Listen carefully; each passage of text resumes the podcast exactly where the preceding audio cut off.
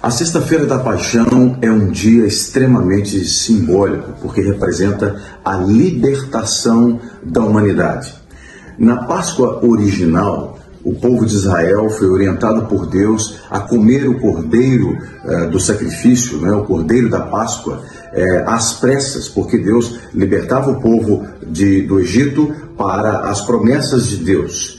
Aquilo era apenas um símbolo do que Deus faria posteriormente, como de fato fez através de Jesus Cristo. Foi numa sexta-feira da paixão que o Cordeiro de Deus, Jesus Cristo, foi imolado, foi sacrificado para promover libertação para todo aquele que crê. Por isso, a Sexta-feira da Paixão deve ser um dia de introspecção, de reflexão, mas também de celebração da nossa libertação através de Jesus Cristo. Então, celebre a Sexta-feira da Paixão como um dia definitivo da libertação dos nossos pecados, da escravidão do pecado e da morte no nome de Jesus.